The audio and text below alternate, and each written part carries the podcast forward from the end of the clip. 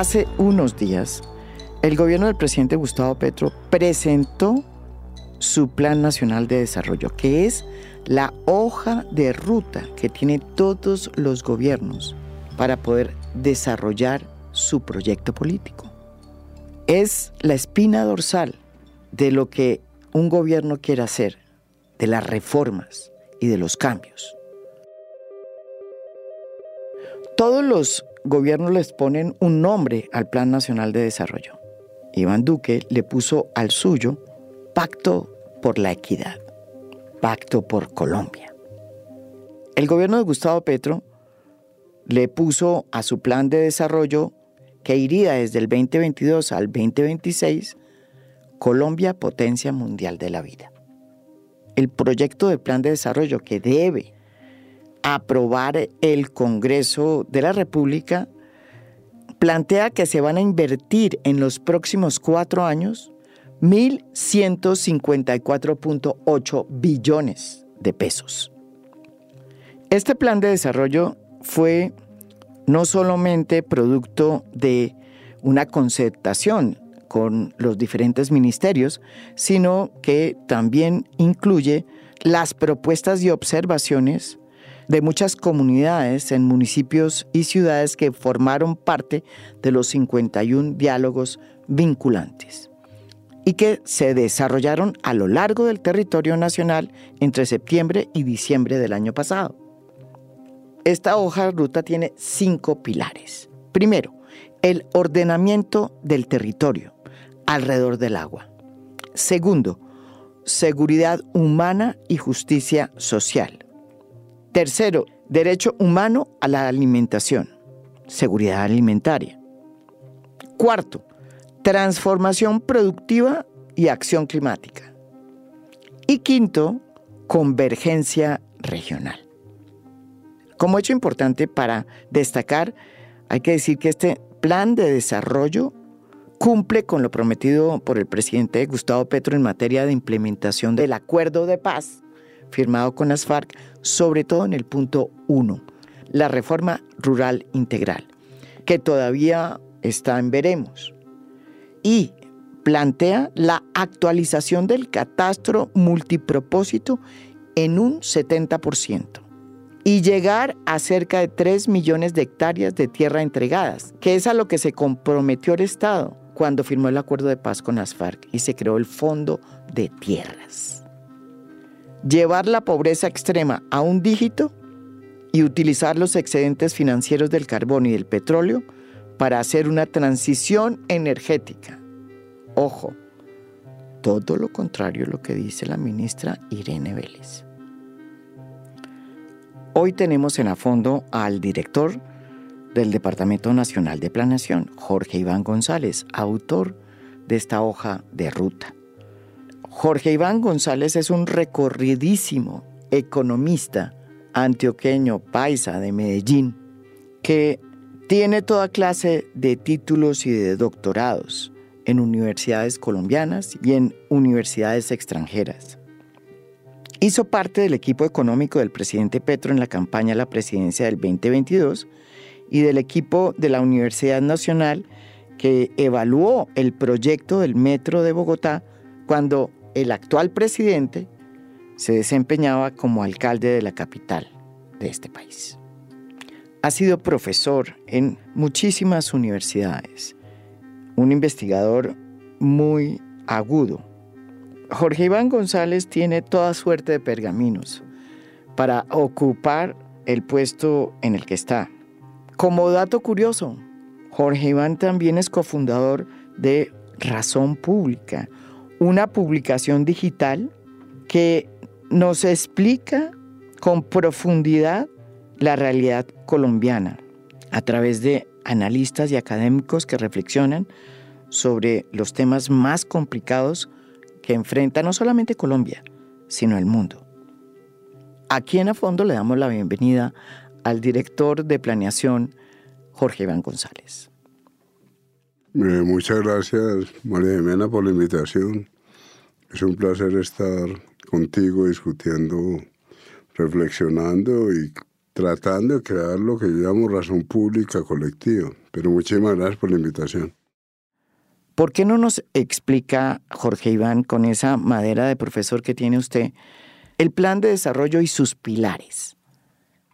Primero, María Jimena, yo creo que este plan es sustancialmente diferente de todos los planes de desarrollo.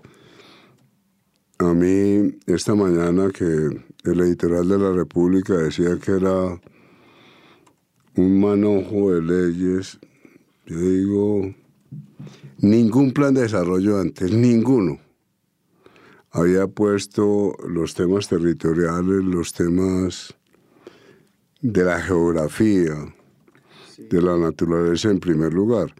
El plan, además de todo el proceso de construcción, tiene que estar guiado por el programa del presidente Petro. Si a mí me preguntan cuál es el programa del presidente Petro, yo digo rescatar estos temas ambientales, tener dignidad y salir ante el mundo a decirle, mire, si algún país tiene potencialidades ambientales, no para Colombia, sino para la humanidad, es este país. Entonces yo creo que ese primer tema que nosotros llamamos ordenamiento territorial alrededor del agua, pues es absolutamente revolucionario. El segundo tema grande es seguridad humana. Y ahí entonces tratamos de tener una visión integral, incluyendo no violencia, educación, salud, vivienda, deportes, es el capítulo que más recursos tiene porque tratamos de mirar todos los aspectos sociales pero de manera integrada. El tercer capítulo es el de desarrollo de la agricultura, lo hemos llamado eh, lo hemos llamado derecho humano a la alimentación. Estos días, María Jimena, que yo me reunía con algunos de los firmantes del Acuerdo de La Habana, me reunía con Humberto de la Calle y le decía, mire, este plan, de capítulo es, es el Acuerdo de La Habana. Entonces ese tercer capítulo empieza con la preocupación que ha expresado el presidente varias veces cuando lanzamos el plan o lo entregamos al Congreso esta semana. Pues el presidente decía, ¿por qué estamos importando maíz? Y un poco la idea de este capítulo es responder a la pregunta ¿por qué estamos importando maíz? ¿Por qué estamos importando alimentos que podríamos producir? Ese es como el tercer gran capítulo. El cuarto es el de transición energética, que ahí es donde hablamos de todo el proceso de avanzar hacia una economía limpia. Y el quinto capítulo lo hemos llamado convergencia social y regional, que tiene las dos dimensiones. Convergencia social es porque hay tantas diferencias en el país. Basta mirar Soacha y compararlo con La Calera con Chía, o basta mirar Chapinero y Ciudad Bolívar, digo. Eh, o mirar eh, la plaza de Quibdó con una plaza de Medellín, o comparar la construcción palafítica de Buenaventura con cualquier barrio elegante de Bogotá. Entonces, ese es un tema. El otro es de convergencia regional en el sentido de infraestructura, carreteras. Yo estoy estos días añorando el plan de integración nacional de Turbay que decía, este país hay que volverlo a integrar. Sí. Todavía no hemos integrado el país. Bogotá Bogotá, Girardot, seis horas, siete horas, pues esto es loco. Todavía esa carretera al norte, la llamamos que autopista del norte, y ahí seguimos hablando de, todavía seguimos los bogotanos diciendo, o los que vivimos en Bogotá, autopista del sur. Entonces, ese es un tema central, transporte férreo, transporte fluvial. Esas son como las grandes líneas del plan. Jorge Iván, para que entendamos en qué se diferencia este plan de desarrollo que usted presenta con este título con el plan de desarrollo que presentó Iván Duque. Se lo pregunto porque hay un editorial de la República que leí y que dice que en los últimos años todos los planes de desarrollo se han vuelto como una especie de colcha de retazos y que no tienen un espíritu ni un carácter especial y que terminan siendo eso, una cantidad de cosas que se pegan sin ninguna lógica y que buscan es darle contentillo pues a muchos de los ministerios, e intereses que incluso van más allá de los que se deberían plantear. Yo digo, María Jimena, ¿este plan es bueno o no? No por lo que digan estos 15 días. Este plan es bueno si el gobierno siguiente dice yo tengo que mantener las mismas líneas estratégicas. Y el plan de Duque era frágil. Cuando el plan de Duque estaba montado sobre el triángulo, prendimiento, legalidad y equidad, yo digo, ese triángulo es frágil. El triángulo que propuso Duque era equidad, legalidad y emprendimiento. Yo digo, Duque no estaba tocando estructuras. Este plan toca estructuras. Yo digo, evalúen la planeación nacional, evalúen este plan con el gobierno siguiente. Si el gobierno siguiente dice que el ordenamiento del territorio no es importante, si el gobierno siguiente dice que el derecho humano a la alimentación no era importante, si el gobierno siguiente dice que la convergencia regional no era importante o que la transición energética no es importante, este plan fracasó. Yo no me imagino un gobierno que diga que estos temas no son cruciales. Obviamente, durante este periodo del presidente Petro avanzaremos yo le decía en algún momento al presidente, ¿cuál es la función de planeación? Lograr que su sueño, un sueño que apoyaron millones de colombianos, es posible. Esa es la función de planeación nacional. Empezar, presidente, a que su sueño sea posible. Ahora, eso no se va a lograr, obviamente, en cuatro años. Uno de los aspectos que ha suscitado más debate de este plan de desarrollo que presenta el gobierno de Gustavo Petro es el tema de las atribuciones que se le dan al presidente a través de facultades extraordinarias, temporales, que se le darían al presidente de la República. Y señalo algunas de las que más preocupan. Según este plan de desarrollo, Gustavo Petro podría directamente crear, escindir, fusionar, suprimir, integrar o modificar la naturaleza jurídica de entidades de la rama ejecutiva, así como modificar sus objetivos, funciones, estructura orgánica y régimen jurídico. E incluso se le dan facultades específicas para intervenir el Hospital San Juan de Dios, que es uno de los proyectos y obsesiones del presidente Gustavo Petro, eh, con el propósito de crear la entidad pública de la rama ejecutiva del orden nacional que utilice dicha infraestructura para la prestación de servicios de salud o en investigación. También tendría facultad para intervenir en temas que suscitan mucho debate todavía en la sociedad colombiana. Por ejemplo, en la regulación de los usos alternativos de la planta de coca, del cannabis y los fines medicinales, terapéuticos y científicos de sustancias psicoactivas. Otra facultad que se le daría al presidente es crear un sistema nuevo de transferencias o subsidios en dinero o en especie para apoyar a la población en situación de pobreza y vulnerabilidad, lo cual se entiende como una modificación a los programas de familias y jóvenes en acción según muchos analistas, y a pesar de que no es la primera vez que en un plan de desarrollo se le dan atribuciones especiales al presidente, hay cierta preocupación de que se concentre tanto poder en un presidente como Gustavo Petro. Jorge Iván, ¿cómo explica usted estas atribuciones especiales que se le dan al presidente y que suscitan tanto escosor en ciertos ámbitos del país? Yo no sé por qué, claro, al presidente Petro le tienen como más desconfianza, pero, por ejemplo, el ministro Carrasquilla creó la holding del Estado, la holding Bicentenario, y nadie le dijo que estaba usurpando funciones y que era un dictador. Ahora, lo que ha dicho el ministro de Hacienda, yo quisiera ordenar mejor esa holding, porque esa holding tiene varias entidades financieras públicas, está Findetel, Finagro, etcétera. ¿Cómo organizamos esa holding mejor para que efectivamente podamos apalancar créditos, para que podamos reducir tasas de interés, subsidiar créditos? ese es un primer tema. Entonces, cuando a mí me preguntan en estos dos días, pues yo digo, eso no tiene nada dictatorial, es una medida, llamémoslo así,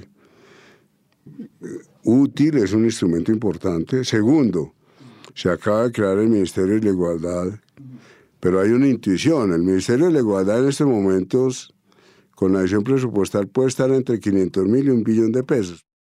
Y ya que usted habla del Ministerio de la Igualdad, yo le pregunto a usted como director de planeación, ¿cree usted que ese ministerio debe tener dentro de su gestión al DPS como es lo que ha planteado y lo que quiere la vicepresidenta Francia Márquez? Yo lo que digo, María es que no tenemos claridad. Es decir, DPS es un aparato que me da mucha plata. Entonces yo digo, si el presidente pide facultades extraordinarias para ordenar el Ministerio de la Igualdad, pues yo no le baso ningún problema. empecemos entre todos, porque el tema es muy complicado.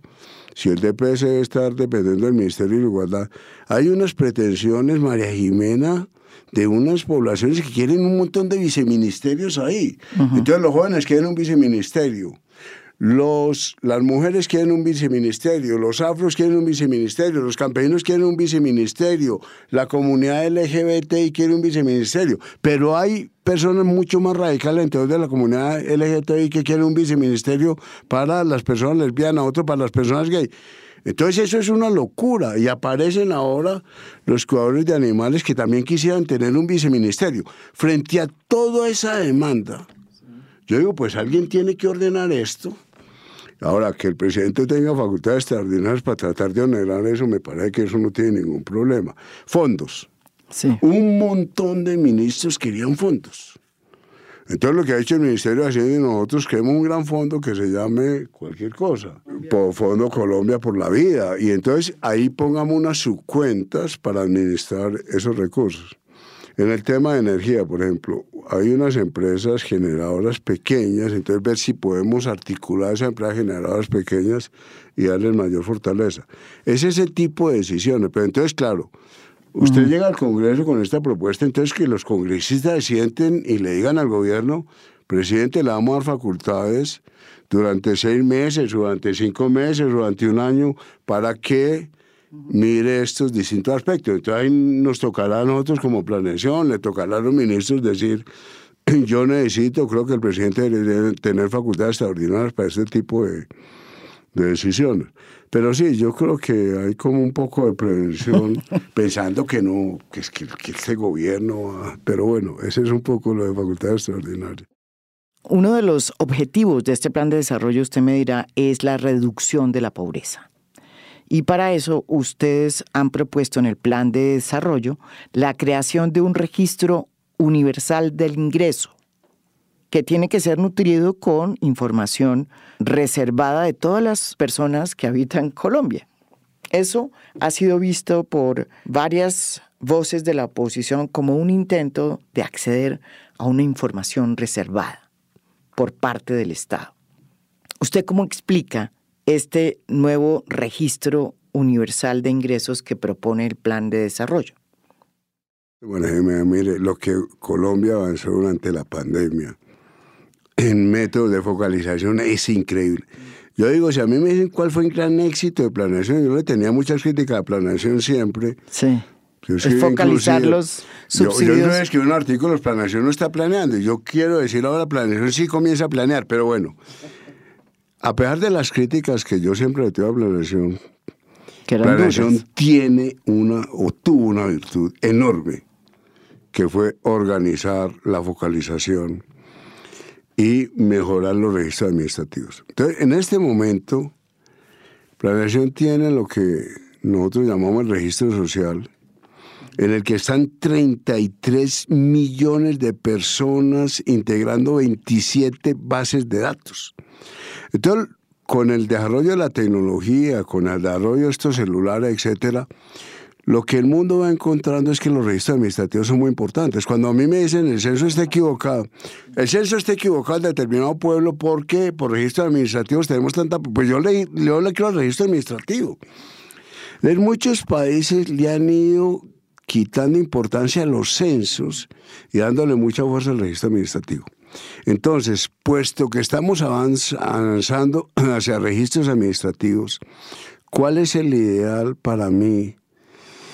María Jimena, es decir, que Colombia tenga un registro universal de ingresos. No le quisimos poner la, la palabra Declaración Universal de Ingresos para que no nos asocien directamente la DIAN. En Colombia tenemos la sensación de que cuando usted declara ingresos es para pagar impuestos. Si avanzamos de manera progresiva, juntando esta información administrativa con información de ingresos, vamos a llegar, no sé en cuánto tiempo, a que todos los colombianos de alguna forma informemos sobre los ingresos. Unos para pagar impuestos y otros para recibir subsidios. Entonces nos evitamos todos los líos de los errores de inclusión y exclusión que hoy hay. Nos evitamos los líos del estrato. Es como ese tipo de modulación que obviamente es muy complicada, pero es llegar a conocer un poco las condiciones de vida del hogar y el ingreso de las familias. Y en el tema de subsidios... Entonces, en este momento en servicios públicos nosotros estimamos que la mitad de las personas o están recibiendo subsidios que no merecen, o hay personas que deberían recibir subsidio y que no lo están recibiendo, que son los errores de inclusión y exclusión. En servicios públicos nosotros estimamos que sumando los errores de inclusión y exclusión podemos estar en el 50%. Entonces, para corregir todo eso, pues necesitamos avanzar hacia una información cualitativamente distinta que es este registro universal de ingresos. Yo no me imagino en declaración volviendo a montar otro CISBEN. Yo no me imagino eso. Lo que tenemos que hacer es mejorar los convenios con los bancos, etcétera, en la medida en que el celular se vaya popularizando y la gente empieza a comprar con celular todo. En el plan de desarrollo sí hay muy claramente una decisión de implementar lo que no se ha implementado en materia de reforma agraria y de reforma rural integral que se firmó en el acuerdo de paz con las FARC en el 2016. Y se centra esa implementación en la actualización del catastro, multipropósito. Y dicen que lo van a hacer en un 70% y que eso lo va a realizar el IGAC, que es el Instituto Geográfico Agustín Codazzi. Sin embargo, le pregunto, Jorge Iván, si hay algo que no esté funcionando ni tenga la fortaleza para implementar semejante política, que es la de actualizar un catastro que hace por lo menos 70 años no se actualiza, es el IGAC. ¿Por qué? Porque se volvió un elefante blanco, inamovible, y por eso el propio Juan Manuel Santos en su gobierno decidió permitir a gestores distintos al IGAC para que se procedieran a hacer las actualizaciones del catastro, que ha avanzado muy poco, sobre todo en las áreas que pues menos se necesitaban, que son las áreas que tenían cierto ordenamiento, como las grandes áreas urbanas. ¿Ustedes van a insistir en que tiene que ser el IGAC? El IGAC en este momento anda con 400, 500 mil millones de pesos. El presidente ha dicho, mire, la plata que necesite ligar la va a tener porque para nosotros como gobierno, es el presidente, es fundamental avanzar en catástrofe múltiple. Es que la condición de modernización de la agricultura. En este momento solamente el 9% de los predios tienen catastro organizado. Entonces le dice al director del IGAT, ¿usted es capaz? Entonces el director del IGAT dice, obviamente yo voy a tratar de mejorar todo el aparato administrativo, pero bueno, entonces la idea es seguir permitiendo los gestores catastrales y tratar de avanzar en eso. Ese es un tema central, porque hay municipios muy pobres con unas fincas riquísimas. Usted va a Pulo, usted va a Pulo y unas casas de dos mil millones de pesos que pagan un predial ridículo, sencillamente porque Apulo no tiene capacidad administrativa para modernizar el catastro. Entonces los niños de Apulo tienen colegios lamentables, no tienen buena alimentación, sencillamente porque Apulo no es capaz de cobrarle unas fincas de dos mil millones de pesos. Estos días estaba con un amigo en una finca de esas y pagan, pueden estar pagando dos millones de pesos año de catastro, de predial. Es de ni siquiera pagan el uno por mil. Si Apulo lograra cobrarles el 6 por mil, el 8 por mil, pues cambiamos. Entonces yo creo que ese es un tema central y por eso para el presidente es tan importante. Pero entonces, claro, tenemos que combinar los gestores catastrales que ya hay, con la dirección del IGAE. Entonces, que el IGAE ejerza Porque todos esos temas, el IGA, por ejemplo, está reduciendo el formulario. Era un formulario Ay, que demasiado era complicado. dificilísimo. Entonces, Sí. el director del IGA, con el que tenemos excelente relación, está tratando de simplificar.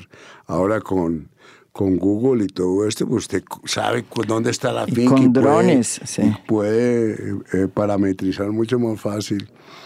Pero bueno, eh, eso, eso, María Jimena, es un tema central de este gobierno, es la condición de modernización del sector agropecuario. El gobierno de Iván Duque en su plan de desarrollo también se refirió al tema de la deforestación y trató de impulsar una política que no fue para nada exitosa en el tema de la deforestación. Durante su gobierno fue el gobierno que más deforestó, a pesar de que él se comprometió a frenar la deforestación en su gobierno. En este plan de desarrollo, ¿qué es lo diferente? Lo nuevo es poner eso en primer lugar, es decir, no había ningún esfuerzo por asociar la productividad industrial, por ejemplo, al agua. En los modelos que hacemos los economistas, entonces a veces se pone como variable dependiente productividad y como variable independiente el salario. Yo pues sí, el salario influye, pero es mucho más importante la productividad de las empresas del transporte. Cuando usted tiene un camión que sale de Bogotá hacia Buenaventura, ese camión nadie sabe cuánto se va a demorar. Un empresario manda un camión Bogotá-Buenaventura y ese camión se le puede demorar 15 horas, 20 horas o 3 días. Entonces, en la función de producción, la productividad está muy determinada por las posibilidades de que haya buenos medios de comunicación, por la por, el agua. Es decir, yo no puedo mejorar la productividad agropecuaria sin agua. Entonces, esos elementos son novedosos en el plan de desarrollo. Asociar la productividad a estas dinámicas territoriales. En otras palabras, en términos de los economistas, reconoce que los factores de producción primarios son los recursos naturales y el trabajo. Los factores de producción primarios no son el stock de capital del trabajo, sino los recursos naturales del trabajo. Es decir, las máquinas se hacen con agua, con fuego, con viento. Volver a eso me parece que es un cambio. Mire, yo le decía la otra al presidente, presidente, esto es un cambio brutal, brutal. Ningún, vuelvo a decir y lo digo con orgullo, María Jimena, ningún plan de desarrollo le había dicho a este país que la geografía es determinante para la productividad. Puede sonar muy bobo o muy elemental, pero nadie lo había hecho con tanta fuerza. Y ustedes por primera vez pues hacen un énfasis en el tema de la reducción en la deforestación. Sí, no, eso está en, la, en, en el primer capítulo. Y por eso yo digo, María Jimena, cuando a mí me que este plan es una cocha de retarse, yo digo, este plan, todas esas estrategias están articuladas. Un esfuerzo que hicimos tanto desde Plan Nacional, porque Planeación tiene una mentalidad muy sectorizada, como los ministerios, fue tratar de unificar proyectos alrededor de estas grandes estrategias. Entonces el tema de deforestación está en primer lugar. Claro, en el plan de Duque, como el plan de Duque Estaba. era de 1900 páginas, por ahí en la página 600 aparece el tema de deforestación. Aquí el tema de ordenamiento del territorio es el primero. El principal problema que tiene hoy Colombia, María Jiménez, es el ordenamiento del territorio. Y eso tiene todas las implicaciones. El control de gran parte de áreas del país por los grupos armados. Indepaz dice, Camilo González dice, tenemos 60 aparatos militares el tema de articulación de planes de ordenamiento en estas ciudades. El plan de ordenamiento de Bogotá no dialoga con el de Chía ni con el de La Calera. Bogotá trata de proteger los cerros por este lado y La Calera los come por el otro. El tema complicadísimo de quién ordena, cuáles son las jerarquías, la región metropolitana, eh, la, la CAR, los PONCA. Entonces ese es un tema complicado. Asimetría en el uso del suelo. ¿Por qué áreas que son maravillosas para la agricultura están ahora con ganadería extensiva? ¿Por qué áreas que deberían estar llenas de bosques están siendo destinadas a la ganadería extensiva? Entonces esos temas son centrales. Mire, el futuro del país está en mejorar el ordenamiento del territorio. Y eso para nosotros es... Y eso lo digo con orgullo por lo que hemos trabajado, no solo los equipos, los diálogos regionales, etcétera. Eso no lo había dicho ningún plan de desarrollo. Otra cosa que es muy importante en el plan y que reactiva o por lo menos la saca del olvido en la que hoy está es el informe final de la Comisión de la Verdad. En el plan de desarrollo se dice que todas las entidades tienen que implementar el informe final de la Comisión de la Verdad. Cosa muy ambiciosa porque es un informe que dice muchísimas cosas y que eh, invita a muchas implementaciones que pueden durar años, si no décadas. ¿Cómo va a ser ese proceso? Así nosotros tuvimos unas reuniones excelentes con Pacho de Rúa, además que yo le tengo una profunda admiración a Pacho Ahora, el informe de la comisión es absolutamente ambicioso. Todo lo de la comisión, desde cómo se nombra fiscal, etcétera, pues obviamente nosotros decimos con mucha simpatía, eh, este gobierno mira con muy buenos ojos las propuestas de la Comisión de la Verdad y en la medida en que sea posible, pues las vamos acogiendo. Por lo menos lo que decimos por ahora, María Jimena, no nos vamos a contradecir digamos, es una simpatía tanto por la Comisión de la Verdad, por los acuerdos de La Habana. A mí me tocó ir a Antier a la JEP y yo decía, pero obviamente este gobierno, si no puede avanzar más en los acuerdos de La Habana, en la justicia transicional o en la Comisión de la Verdad, es porque sencillamente no hemos encontrado los instrumentos, pero sí hay una voluntad de este gobierno clarísima en esa dirección. Y yo espero que no se dude, porque que no sea solamente nominalismo, que no, es una declaración nominal.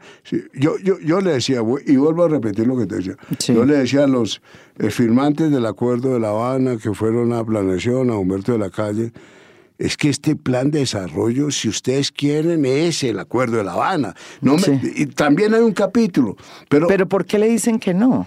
Porque es que Colombia tiene unas cosas muy formalistas y es que si usted no ve un capítulo, si yo pongo, si yo pongo en, el plan de desarrollo, se respetan los acuerdos de La Habana, mire este capítulo de seguridad, eh, de, de, de, de, derecho humano a la alimentación, como que la gente no se come. Es, lo mismo con población, María. Esto es un desespero. Yo le digo a la consejera de juventud, mire, los jóvenes están por todos lados, están en el tema universitario, están en los temas de mercado laboral, están en los temas de eh, un servicio militar eh, que no tiene que ser armado. También, que es el, esa es otra propuesta. Si usted lee por todos lados el plan de desarrollo están los jóvenes, no, pero ellos quieren un capítulo especial. Entonces, eh, un poco lo que me pasa con los de La Habana es, no, y hay unos acuerdos y perfecto, ahí están, y está el capítulo. Pero es como una preocupación de que si usted no se ve en el plan, entonces siente que no se va a cumplir. Hay una pérdida, María Jimena, que yo no sé cómo llamar, una desvalorización de las categorías universales. Yo creo que hemos tenido una desvalorización de las categorías universales y que hemos exagerado un poco esa necesidad de hacer diferenciaciones de todo tipo. Y entonces las poblaciones se la van multiplicando uno por mil. Sí. Y entonces usted tiene que tener 50 poblaciones, 60 y cada una con un capítulo en el plan de desarrollo. Eso ha sido una pelea durísima.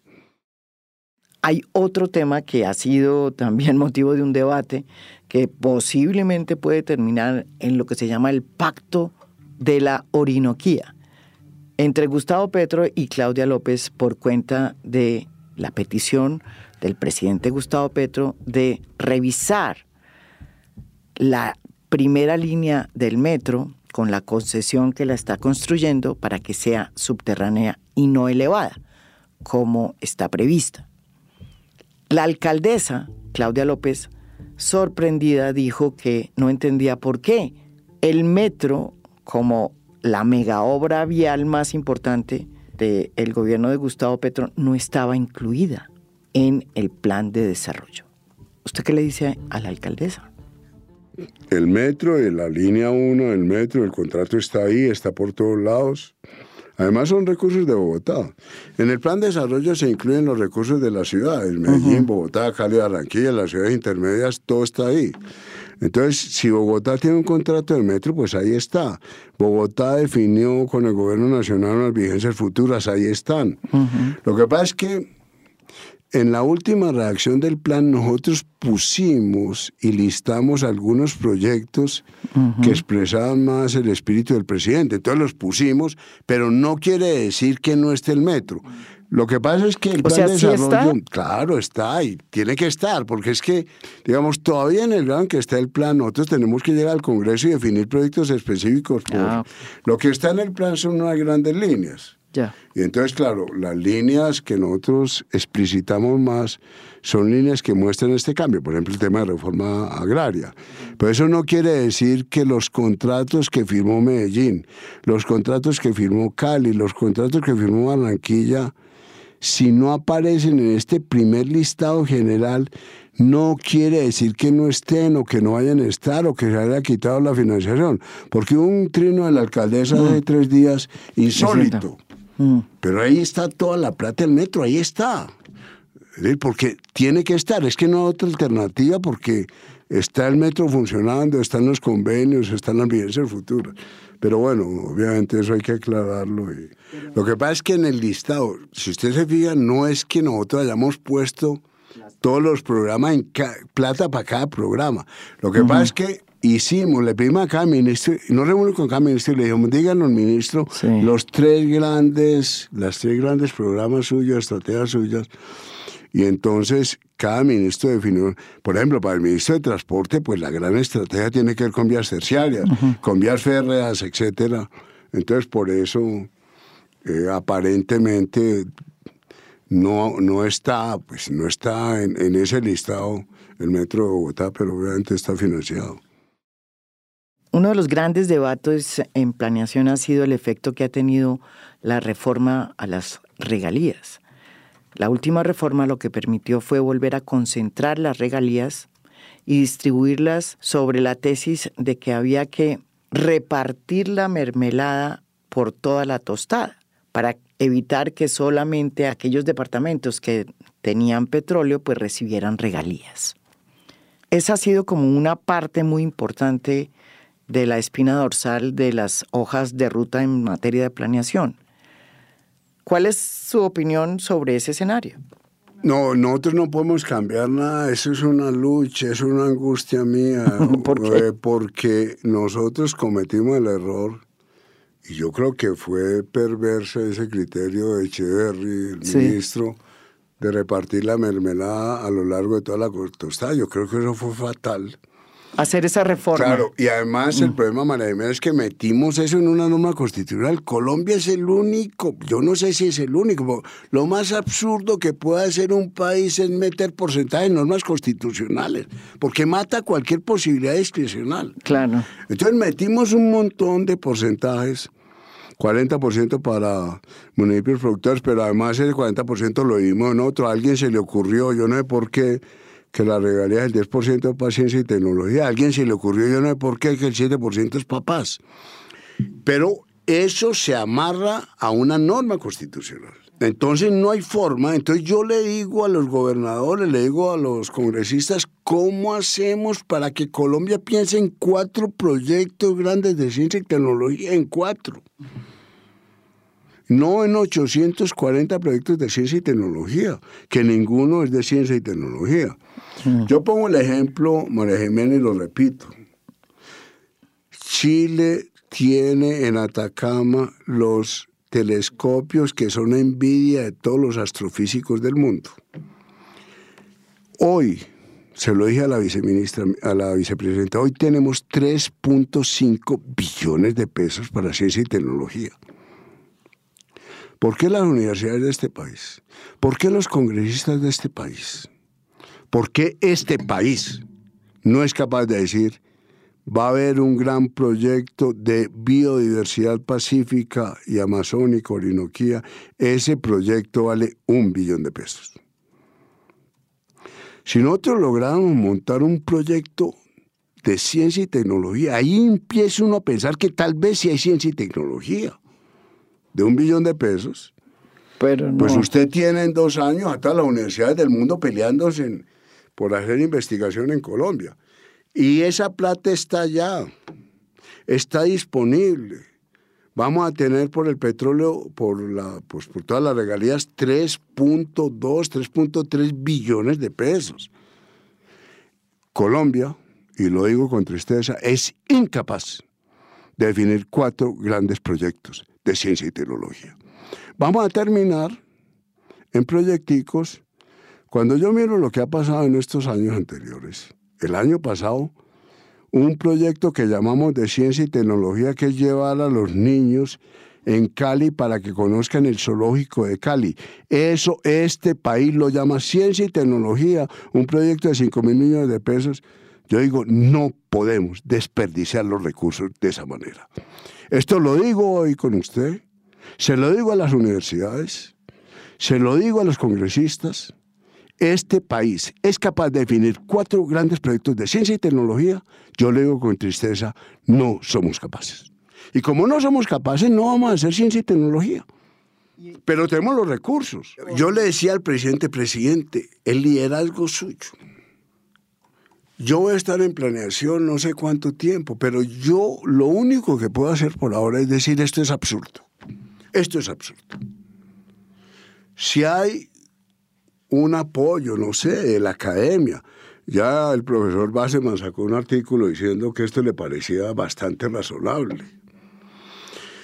¿Y cómo logramos, María Jimena, y ustedes que están en comunicación, para que en este país entendamos que es absurdo que la ciencia y la tecnología la distribuyamos en 840 proyectos A través del sistema de regalías. a través del sistema de regalías. Entonces, claro, el presupuesto de conciencia es un presupuesto ridículo de 300 mil, 400 mil millones de pesos.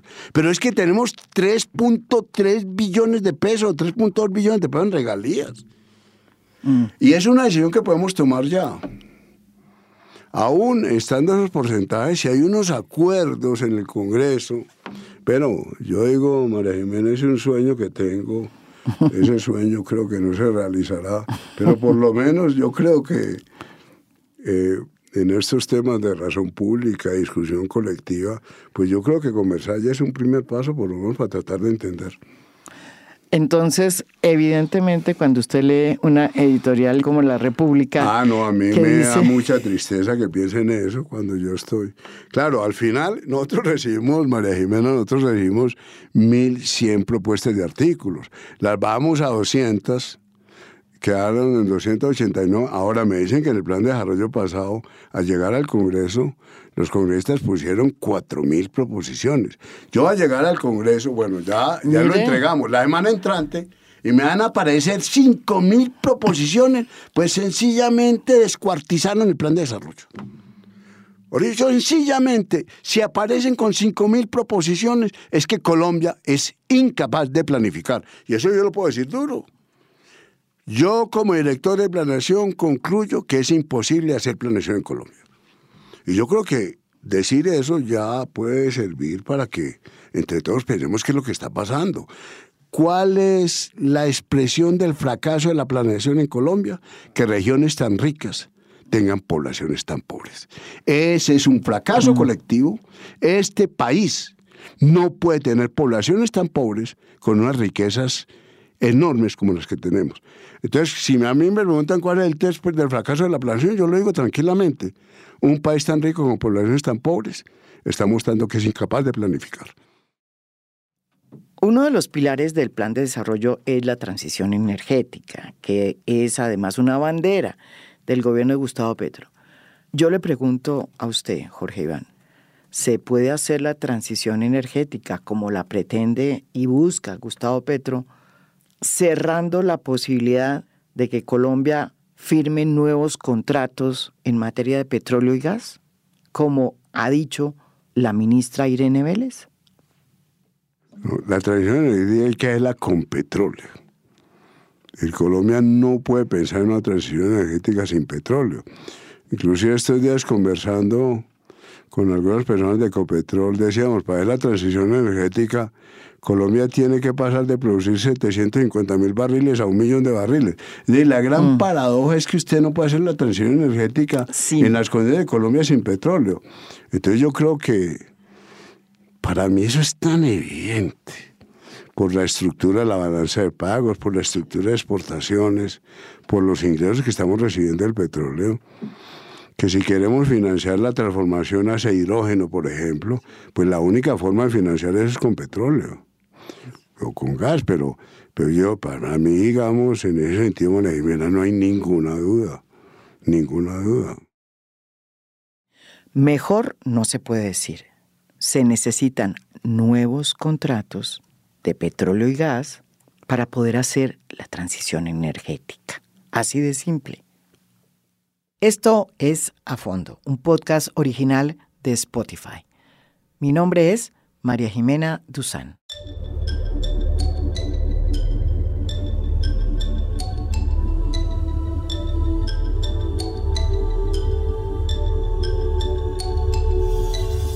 A Fondo es un podcast original de Spotify. Producción general, Lucy Moreno. Editor de contenido, Michael Benítez Ortiz. Postproducción de audio, Daniel Chávez. Y Blue Velvet. Música original del maestro Oscar Acevedo. Gracias por escuchar. Soy María Jimena Duzán.